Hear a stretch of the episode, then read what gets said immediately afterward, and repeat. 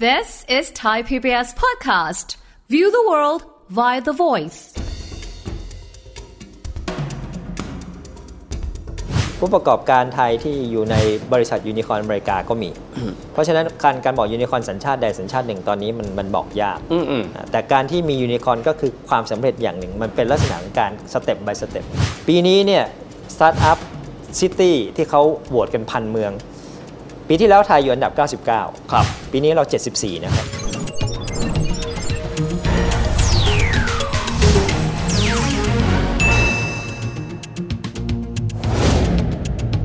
สวัสดีครับ ยินดีต้อนรับเข้าสู่รายการเศรษฐกิจติดบ้านนะครับ เราจะมาคุยกันเรื่องของสตาร์ทอัพแต่วันนี้โฟกัสไปเลยนะครับว่าสตาร์ทอัพไทยซึ่งจริง ๆ เติบโตมาก็เยอะนะครับ แต่ขณะเดียวกันก็อาจจะถามว่าแล้วทำไมเราไม่สามารถที่จะมีจำนวนของสตาร์ทอัพ เติบโตได้มากกว่านี้ ไปสู่ความสำเร็จได้มากกว่านี้ ถ้าเราไปดูจำนวนยูนิคอร์นของประเทศอื่นๆ หลายประเทศก็จะพบว่าจำนวนก็เยอะกว่า มันเกิดอะไรขึ้นกันแน่ การสนับสนุนไม่ทั่วถึง หรือว่าเกิดอะไรกันแน่ วันนี้คุยประเด็นนี้กันนะครับกับผู้อำนวยการสำนักงานนวัตกรรมแห่งชาติ องค์การมหาชน ดร.พันธุ์อาจชัยรัตน์อาจารย์สวัสดีครับ สวัสดีครับอาจารย์ครับผมอยากให้อาจารย์ช่วยประเมินนิดนึงว่าศักยภาพสตาร์ทอัพไทยณเวลานี้ที่อาจารย์เห็นเนี่ยที่มียูนิคอร์นอยู่ 1 ตัว 2 ตัวเนี่ยนะฮะอาจารย์มองว่าเราถ้าเทียบกับชาวบ้านเขาแล้วเนี่ย เราอยู่ในระดับประมาณไหนครับอาจารย์ คือเป็นคำถามที่ตอบยากพอสมควรนะครับอืมเพราะว่าถ้าเราดูจากเอ่อ global innovation index เนี่ยเอ่อตัว indicator บางตัวเขาพูดถึงสตาร์ทอัพโดยตรงอืมอืมแต่ว่าเขาพูดในมุมของการลงทุน ยกตัวอย่างเช่นเอ่อการลงทุนที่พูดถึงสตาร์ทอัพแล้วก็ scalability scalability คือบริษัทที่เติบโตมีโอกาสเติบโตสูงเนี่ยอ่าครับเอ่อประเทศไทยอยู่อันดับ 14 ของโลกนะครับ จากโอ้132 เราไม่ได้ต่ำโอ้ครับอ่า แล้วก็อัตราการการลงเงินภาคเอกชนเทียบกับรัฐ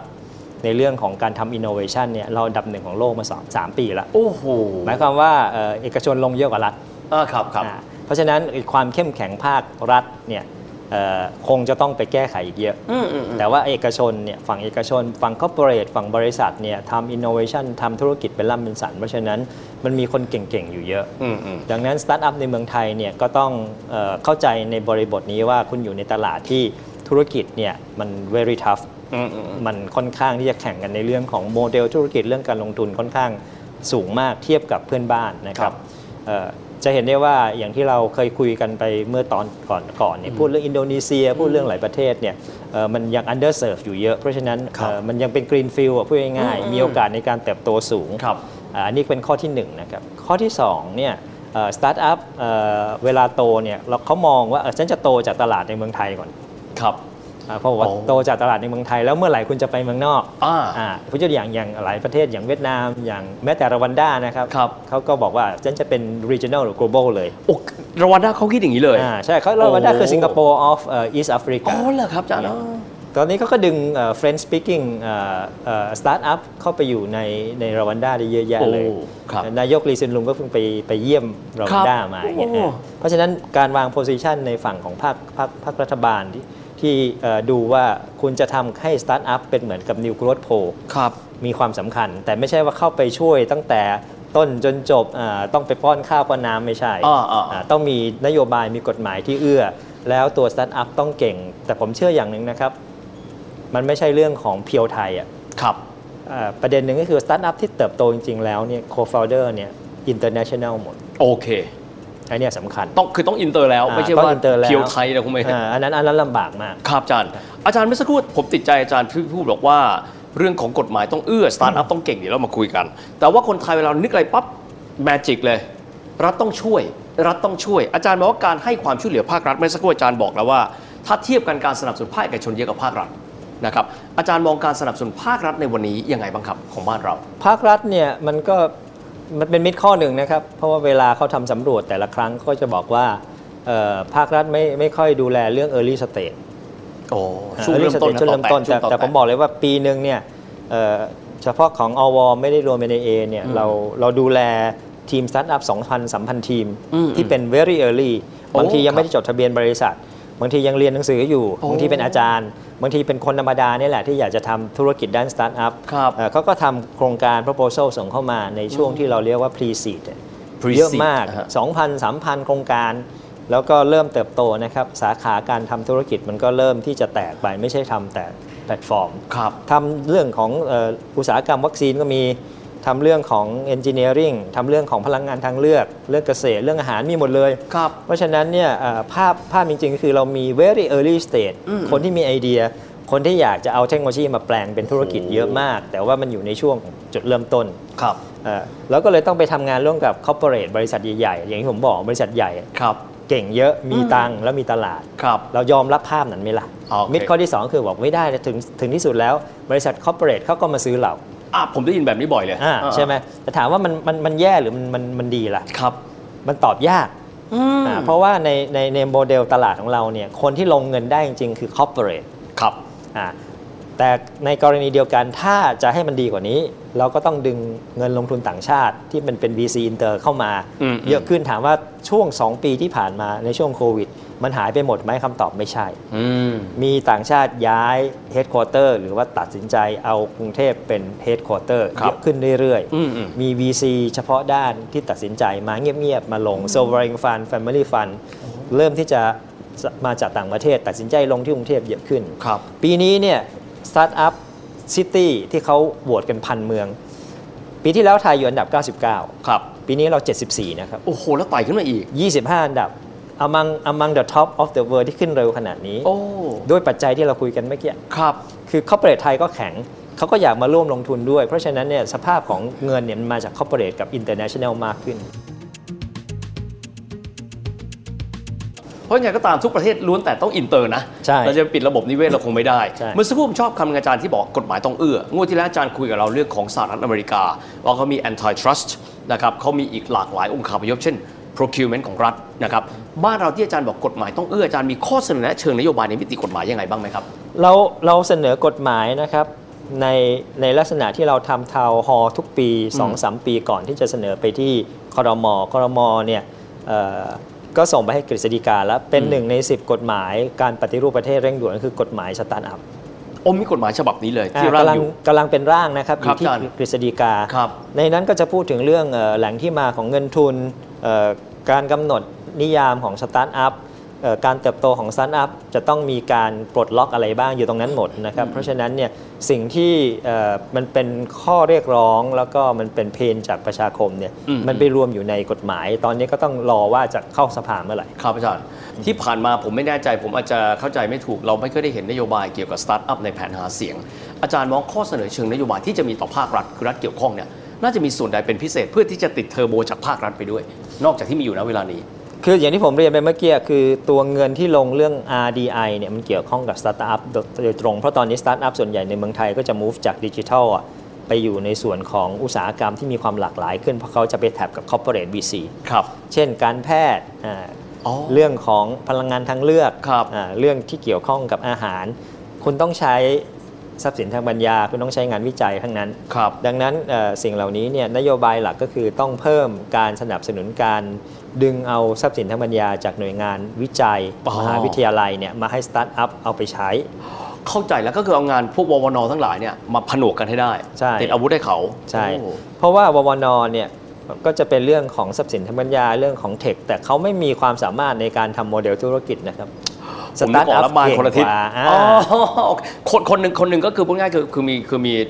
เทคเนาะอ่ามีวิจัยอีกฝ่ายก็มีโมเดลธุรกิจเอามาสนที่กำลังกัน ใช่ที่ต้องผ่านคุยมากันบ้านเราเป็นเยไงอะอาจารย์ผมสนใจเรื่องนี้มาก ว่าด้านหนึ่งเก่งเทคเนาะอีกด้านหนึ่งเก่งเรื่อง business บ้านเรามีการ synchronize แบบนี้เยอะขนาดไหนไหมอาจารย์เราsynchronize ผ่าน Startup Thailand League มา 6 ปีแล้วอ๋อครับเริ่มจากเด็กนักศึกษา คือต้องอ๋อต้องเอาน้องๆ เด็กๆนี่แหละ เพราะว่าอาจารย์หลายคนก็ไม่อยากจะมาเป็นนักธุรกิจ อาจารย์บางคนอยากเป็นธุรกิจมาก ก็ก็จะมี tech แต่ต้องมาเรียนรู้การเป็น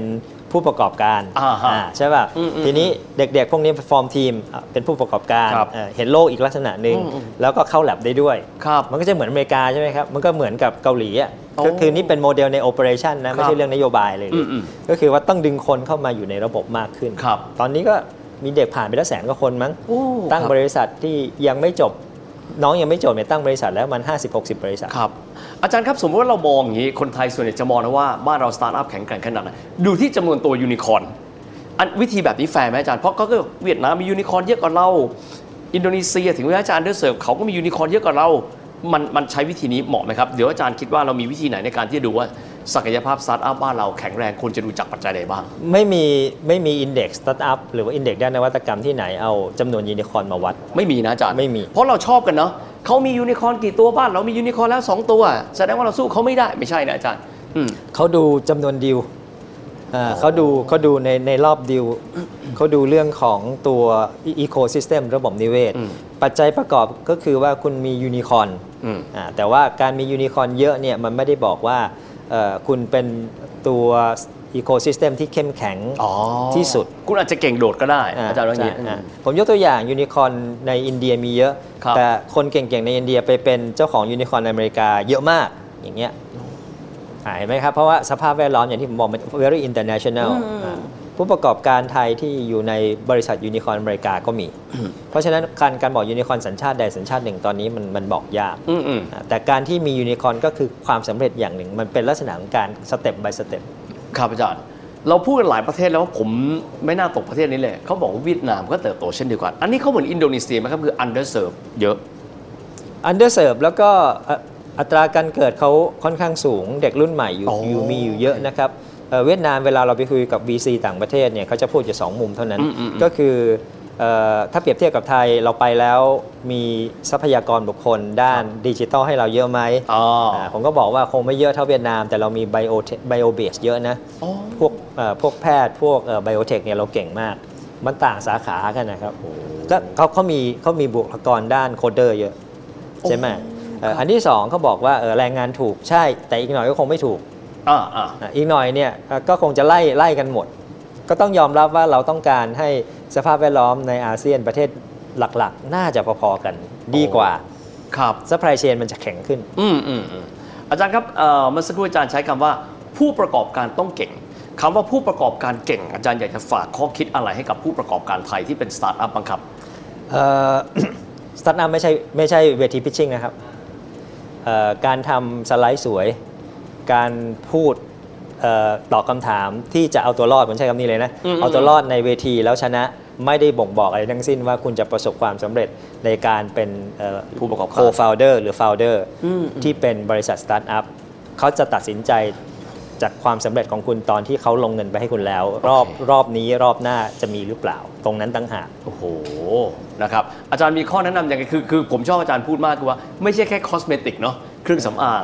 แต่ว่าเขาทำระหว่างที่เขาเริ่มระดมทุนรอบหนึ่งรอบสองอะพวกนักลงทุนเขามองจุดไหนเป็นพิเศษ อะไรคือข้อคิดที่อาจารย์อยากจะฝากให้กับคนที่จะเข้ามา pitching ความรับผิดชอบครับ ความรับผิดชอบ เมื่อเมื่อคุณตัดสินใจรับเงินนักลงทุนมาแล้ว นักลงทุน expect ความก้าวหน้า แล้วก็ผมเชื่อว่านักลงทุนหลายคนเนี่ยไม่ได้ expect ว่าเขาจะได้เงิน return ในรอบนี้อืมเร็วๆ แต่เขาต้องการเห็นความก้าวหน้า เห็นการเติบโตคือ growth ครับ แต่ในที่สุดเนี่ยเขาก็จะเฝ้ารอวันที่เขาพร้อมที่จะขายอืมหรือว่าเพิ่มทุน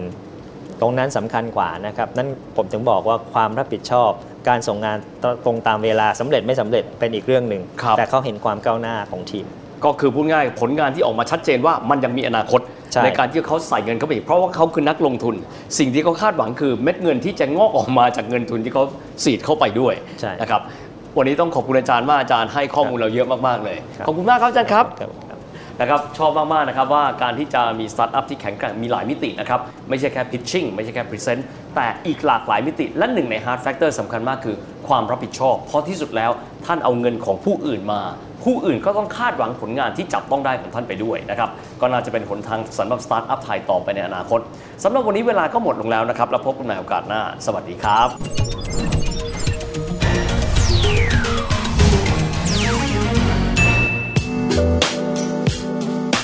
ติดตามรายการทางเว็บไซต์และแอปพลิเคชันของไทย PBS Podcast